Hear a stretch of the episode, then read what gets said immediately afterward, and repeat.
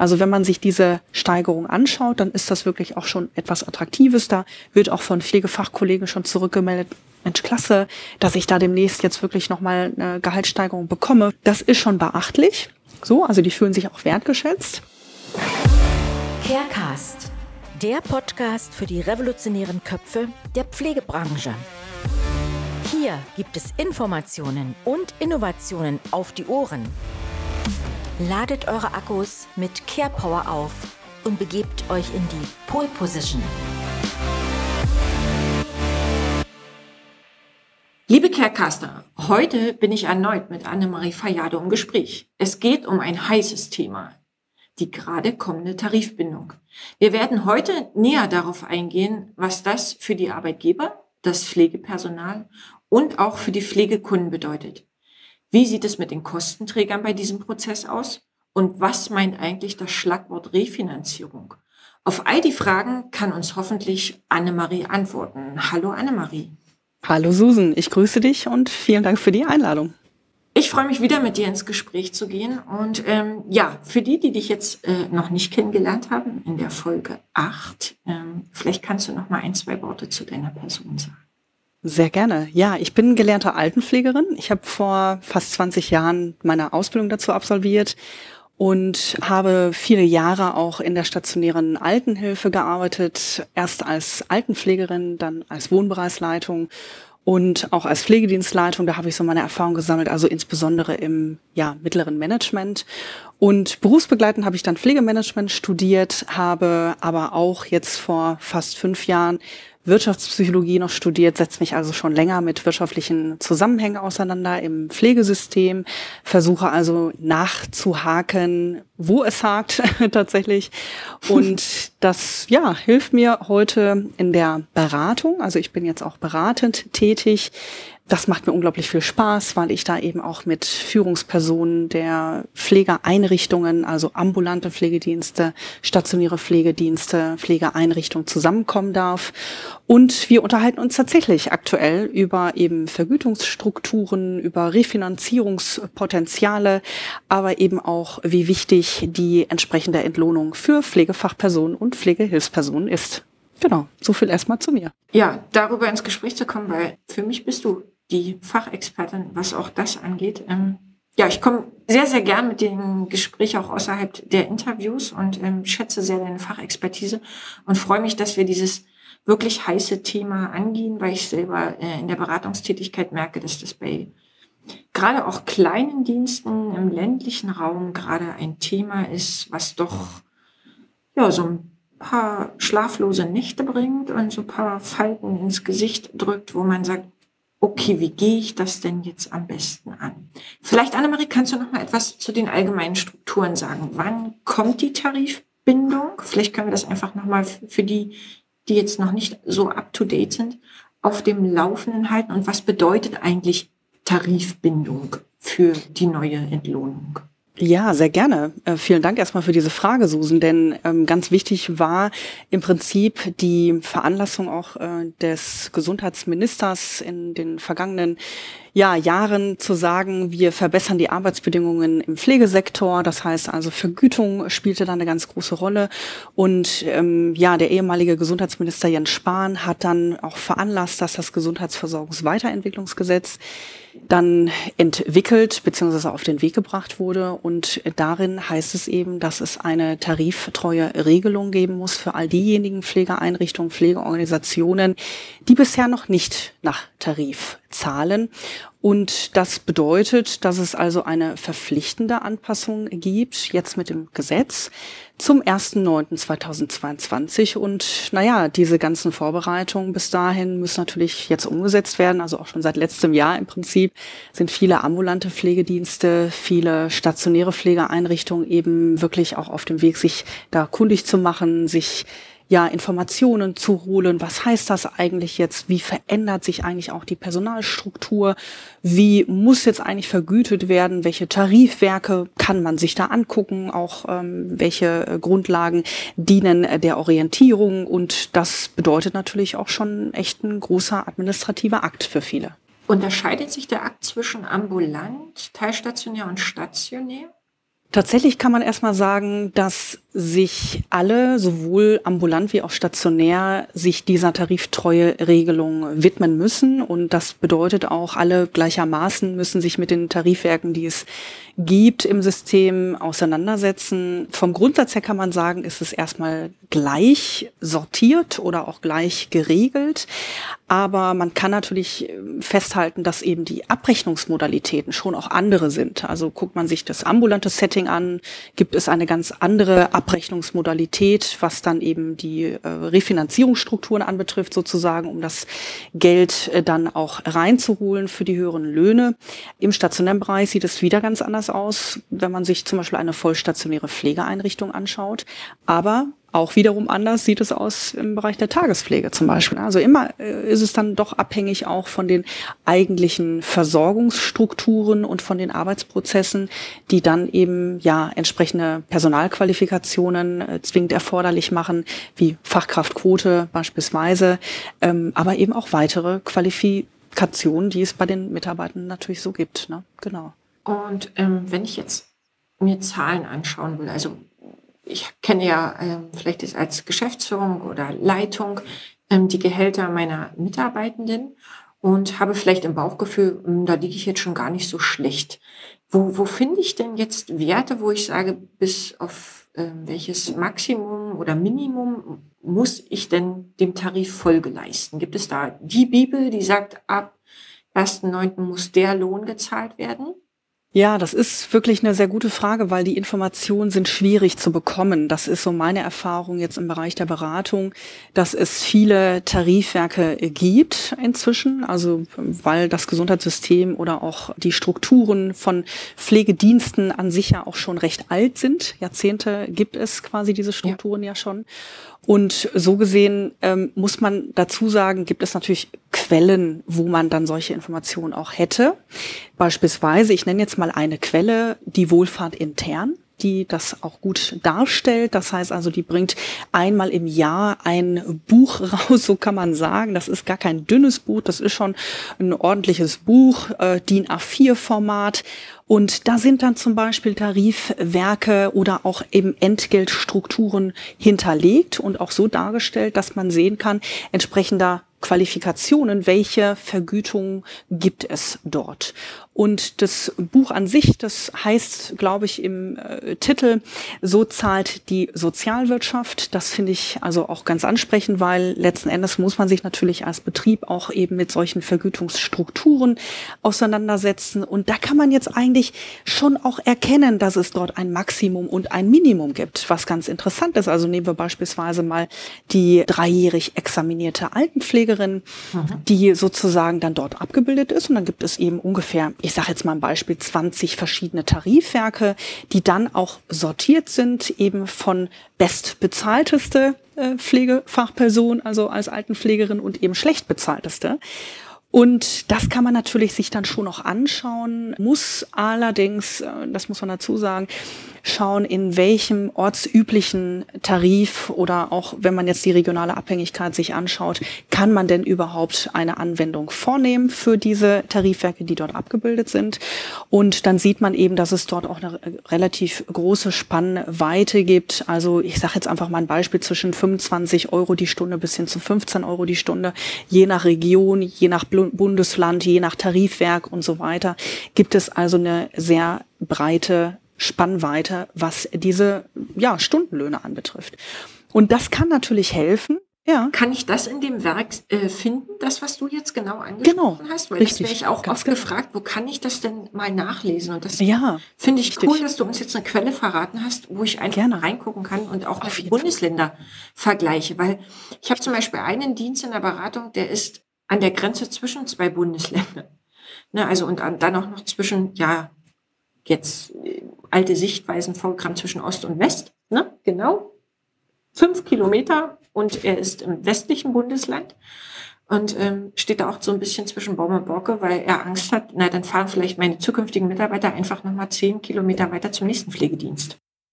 Das ist es, richtig. Und das ist ja die große Sorge, ne? Also wenn man jetzt da plötzlich einen, sagen wir mal, einen Unterschied hat von äh, nur zehn Kilometern, fünfzehn Kilometern, aber im Stundenlohn macht sich das bemerkbar von fünf Euro, sieben Euro, zehn Euro, ja. Dann kann es passieren, dass man bei der Steigerung der Löhne äh, möglicherweise dann auch Mitarbeitende verlieren könnte an diejenigen, die in einem anderen Ort einen anderen Tariflohn anwenden, ne? Oder ein anderes ja. Tarifwerk, ja, genau. Mhm. Super. Also dafür ähm, schon mal herzlichen Dank, dass du uns eine Quelle verraten hast. Ich ja, sehr offenes Geheimnis, Susan. Ein offenes Geheimnis. Wir haben ein offenes Geheimnis. Super. Ne? Das brauchen ist wir gar kein schlechtes Gewissen haben. Nein, absolut. Ähm. Kann ich auch total weiterempfehlen, muss ich dir ganz ehrlich sagen. Genau, ist eine tolle, eine tolle Übersicht auf jeden Fall, die da angeboten wird. Ne? Hm. Und Annemarie, können wir vielleicht jetzt mal die drei ähm, Rollen näher beleuchten in diesem Verfahren? Vielleicht können wir mal beim Arbeitgeber anfangen. Wenn ich jetzt mich, ich sag mal, belesen habe, auch aufgrund deiner Quelle, ich habe auch regional recherchiert, vielleicht habe ich die A W O im Ort, ähm, vielleicht habe ich die Diakonie mit im Ort und suche mir jetzt aus, wo ich ähm, meine Gehaltsstrukturen angliedere, dann erfolgt natürlich das Prozedere, ich muss meine Arbeitsverträge anpassen, aber muss ich denn meine Löhne und Gehälter jetzt auch zentral melden, dass das überprüft wird, dass ich eben dieser Tarifbindung folge? Ja, genau. Also es gibt tatsächlich die Verpflichtung an die Datenclearingstelle, diese Übersicht sozusagen zu übermitteln. Das heißt also, dass schon auch gemeldet werden muss, nach welchem Tarifwerk beispielsweise oder auch eben nach welchen Lohnstrukturen dann bezahlt äh, wird. Und ähm, diese Maske der Datenclearingstelle, die nutzen natürlich jetzt auch einige ambulante Pflegedienste und stationäre Pflegeeinrichtungen, die ich auch äh, kenne und begleite. Und äh, da ist es natürlich auch wichtig, dass dann im Vorfeld schon mal geklärt ist, in welchen Ebenen, in welchen Strukturen ist sozusagen auch der einzelne Mitarbeitende mit seinen Qualifikationen eingruppiert. Das ist natürlich für die Meldung sicherlich wichtig, ne? Also da äh, denke ich, wird jeder nochmal so seine eigenen Erfahrungen machen. Ähm, da gibt es noch nicht so viele Erfahrungswerte, muss man dazu sagen. Aber ich glaube, nach innen gerichtet ist es natürlich auch sehr, sehr wichtig, dass man quasi in die Belegschaft hinein, in sein Team hinein auch kommuniziert, warum man jetzt welche ja Tarifstruktur gewählt hat und auch vor allen Dingen, welchen Stundenlohn man gewählt hat und so weiter und was man da vor allen Dingen auch ausselektieren musste. Ne? Das ist, glaube ich, ganz hilfreich, wenn man damit sehr offen umgeht und das auch sehr transparent kommuniziert. Ja, die Transparenz natürlich in den Prozessen ist ähm, immer ein, ich sage jetzt mal, ein magisches Mittel, um die Mitarbeiter natürlich auch mitzunehmen, um vielleicht äh, auch zu sagen, wenn man jetzt Freunde hat und äh, meine Freundin arbeitet bei der A W O und ich beim privaten Träger, warum verdient die jetzt, ich sag mal, immer noch einen Euro mehr als ich, aber das äh, sagst du ja, kann ich dann transparent in meinem Team darstellen. Genau. Habe ich noch Pflichten als Arbeitgeber, was ähm, die Tarifbindung jetzt angeht? Muss ich ähm, sonst noch etwas beachten? Muss ich, ich sag mal, irgendwelchen Verbänden noch, was das angeht, verpflichtend beitreten? Also empfehlenswert ist es sicherlich für die ein oder anderen, Mitglied in einem Arbeitgeberverband zu werden, wenn man noch nicht Mitglied ist. Wenn man Mitglied ist, dann hat man bisher natürlich auch die Möglichkeit gehabt, Informationen dazu zu bekommen, auch die Formulare zu erhalten oder vielleicht sogar auch Empfehlungen, welche Tarifwerke quasi ortsüblich sind. Auch solche Gespräche und Informationsveranstaltungen hat es bereits gegeben und da gibt es natürlich auch einige, da kann ich jetzt so explizit gar gar niemanden nennen. Äh, ja, also da müsste man jetzt nochmal für sich schauen, in welchem, in welcher Trägerschaft man dann ist, in welcher Region, in welchem Bundesland man ist. Aber so Netzwerke dazu sollte, sollten auf jeden Fall helfen, äh, in den Austausch auch zu kommen und Erfahrungen zu sammeln. Eine Verpflichtung gegenüber den Verbänden ist mir so jetzt aktuell noch nicht bekannt, muss ich ganz ehrlich sagen. Genau. Aber man kann natürlich, wenn man sich jetzt zum Beispiel auch mit den Kostenträgern unterhält, gibt es auch einige Kolleginnen und Kollegen, ähm, auch im ambulanten Setting, die zum Beispiel gute Erfahrungen gemacht haben. Die sind zum Beispiel solitär äh, unterwegs, ne? Die haben also einen ambulanten Pflegedienst an einem Standort mit ungefähr, ich sag jetzt mal, dreißig Mitarbeitenden. Und wenn die dann äh, zum Beispiel noch nicht irgendwo Mitglied sind im B P A oder im B A D und so weiter, dann kann es natürlich auch häufig helfen, äh, tatsächlich mit den äh, Kostenträgern dann in den Austausch zu gehen. Also zum Beispiel bei der A O K mal anzurufen tatsächlich und dann wirklich auch nochmal nachzuhören, was denn jetzt noch erforderlich ist, äh, was sie an Unterlagen brauchen. Bisher ist es ja so, dass die tatsächlich, ich sage jetzt mal so Unterlagen oder Formulare ausgefüllt haben und das dann auch den Kostenträgern schon übermittelt haben. Aber es kann natürlich immer auch sein, dass ein Kostenträger sich dann nochmal meldet und nach Unterlagen fragt, äh, um einfach nochmal einen besseren Überblick über die neuen äh, Entgeltstrukturen zu bekommen. Mhm. Jetzt würde ich nochmal Perspektivwechsel hin zum Arbeitnehmer. Vielleicht stelle ich mal so ein bisschen auch provokant Fragen. Vielleicht hast du da auch eine Vision oder ähm, vielleicht eine Vermutung oder sogar eine passende Antwort. Ich freue mich jetzt natürlich als Arbeitnehmer, dass mein Lohn ansteigt. Vielleicht wurde ich aber auch schon tarifangelehnt ähm, bezahlt. Das ähm, erfahre ich ja dann sozusagen in dem transparenten Prozess von meinem Arbeitgeber. Hat der Arbeitgeber Möglichkeiten zu sagen, okay, ähm, vielleicht habe ich vorher mehr Zulagen bekommen, also hundert Prozent Sonntagszulage. Und ist es möglich, jetzt zum Beispiel dort Kniffe anzuwenden, zu sagen, ich zahle jetzt nicht mehr hundert Prozent Sonntagszulage, sondern nur noch fünfzig Prozent? Weißt du das? Das ist schon eine sehr, sehr differenzierte Frage, Susan, wo man jetzt natürlich auch sagen muss, man muss sich das möglicherweise auch nochmal anschauen in den jeweiligen Tarifverhandlungen, was da quasi im Ergebnis bei rumgekommen ist, mhm. weil da gibt es natürlich sehr, sehr unterschiedliche Ausgestaltungen, auch Ausgestaltungsmöglichkeiten, die beispielsweise über eine Gewerkschaft mit den Kostenträgern dann auch ausgehandelt werden konnte. Und da gibt es sehr, sehr verschiedene Ergebnisse, Verhandlungsergebnisse, beispielsweise eben das, was du gerade angesprochen hast, so ein Sonntagszuschlag, wenn der zu hundert Prozent natürlich ähm, angerechnet werden kann, ist das höchst attraktiv. Das Gleiche gilt natürlich auch für Feiertagszuschläge oder Nachtzuschläge. Beispielsweise auch solche Verhandlungsergebnisse muss man sich dann anschauen, weil die sind in der Regel immer auch prozentual dann ähm, angerechnet.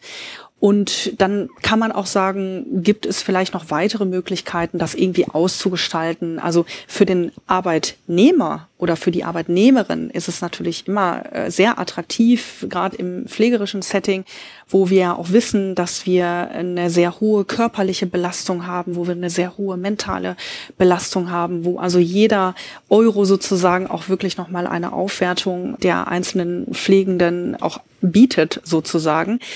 Und da muss man festhalten, also wenn man das natürlich erreichen kann, diese, ich sage jetzt mal, verbesserten Vergütungsstrukturen auch so anzupassen, dass eine Arbeitnehmerin auch merkt, sie hat wirklich einen Mehrwert und es lohnt sich, also wirklich dann auch in diesem Betrieb tätig zu sein, Nächte zu machen sozusagen oder auch am Wochenende ähm, zu arbeiten. Das muss sich natürlich irgendwo auch wieder am Ende des Tages rechnen für die einzelne Pflegeperson. Ja.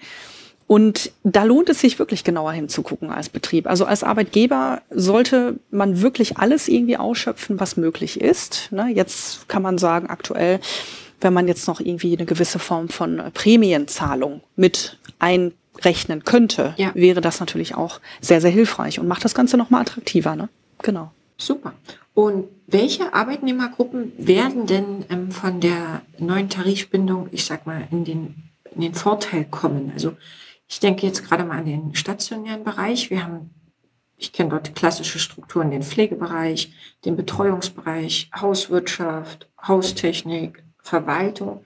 Heißt das jetzt, dass ich alle, die in meinem Unternehmen tätig sind, tarifangelehnt zahlen darf? Das wäre schön, tatsächlich. Ja. Also das wäre natürlich eine tolle Vorstellung, wenn man jetzt weiß, man kann wirklich alle Berufsgruppen durch die Bank weg quasi entsprechend vergüten. Und das würde es an vielen Stellen wirklich wahrscheinlich auch einfacher machen. Also ich spreche jetzt schon im Konjunktiv, du merkst es. Es ist tatsächlich nicht durchgängig der Fall, leider. Und wir haben überwiegend jetzt, muss man sagen, natürlich erstmal vordergründig, was ja auch in erster Linie sehr wichtig und richtig ist, sicherlich ähm, die die Pflegefachpersonen und die Pflegehilfspersonen im Vordergrund stehen, aber eben auch die Betreuungskräfte. So, das ist das, was quasi jetzt an Berufsgruppen, also Betreuungskräfte und eben die Pflege, pflegerische Berufsgruppe, die jetzt im Vordergrund steht, wo dann aber eben auch jetzt Pflegedienste zurückmelden, wie bekomme ich jetzt eigentlich die Verwaltung dort einkalkuliert und eingepreist, denn die Verwaltungskräfte leisten genauso wichtige Arbeit wie eben die pflegerischen Kolleginnen und Kollegen und die Betreuungskollegen, und die sind zum Beispiel jetzt nicht abgebildet. Das Gleiche gilt auch für die Haustechnik, auch da ist es relativ schwierig, und für die, für das Küchenpersonal tatsächlich auch. Und wenn man jetzt sagt, wir haben jetzt einen Teil der Belegschaft zwar schon mal entsprechend vergütet und abgebildet, dann lässt sich das natürlich auch wesentlich einfacher kalkulieren, was die Refinanzierung anbetrifft. Aber ähm, intern innerhalb des Betriebes entsteht quasi auch ein moralischer Druck sozusagen auf der Leitungsebene, dass dann immer wieder jetzt auch die Erkenntnis kommt, wir müssen es eigentlich so gestalten, dass wir auch die anderen ähm, qualifizierten äh, Berufsgruppen, die ja genauso elementar sind für die Versorgung, mit berücksichtigen müssen. Und das ist etwas, wo man jetzt sagen muss, da haben wir jetzt einen Stand erreicht, da müssen wir wirklich auch weiter gucken und das weiterentwickeln, da dürfen wir wahrscheinlich auch wirklich nicht stehen bleiben.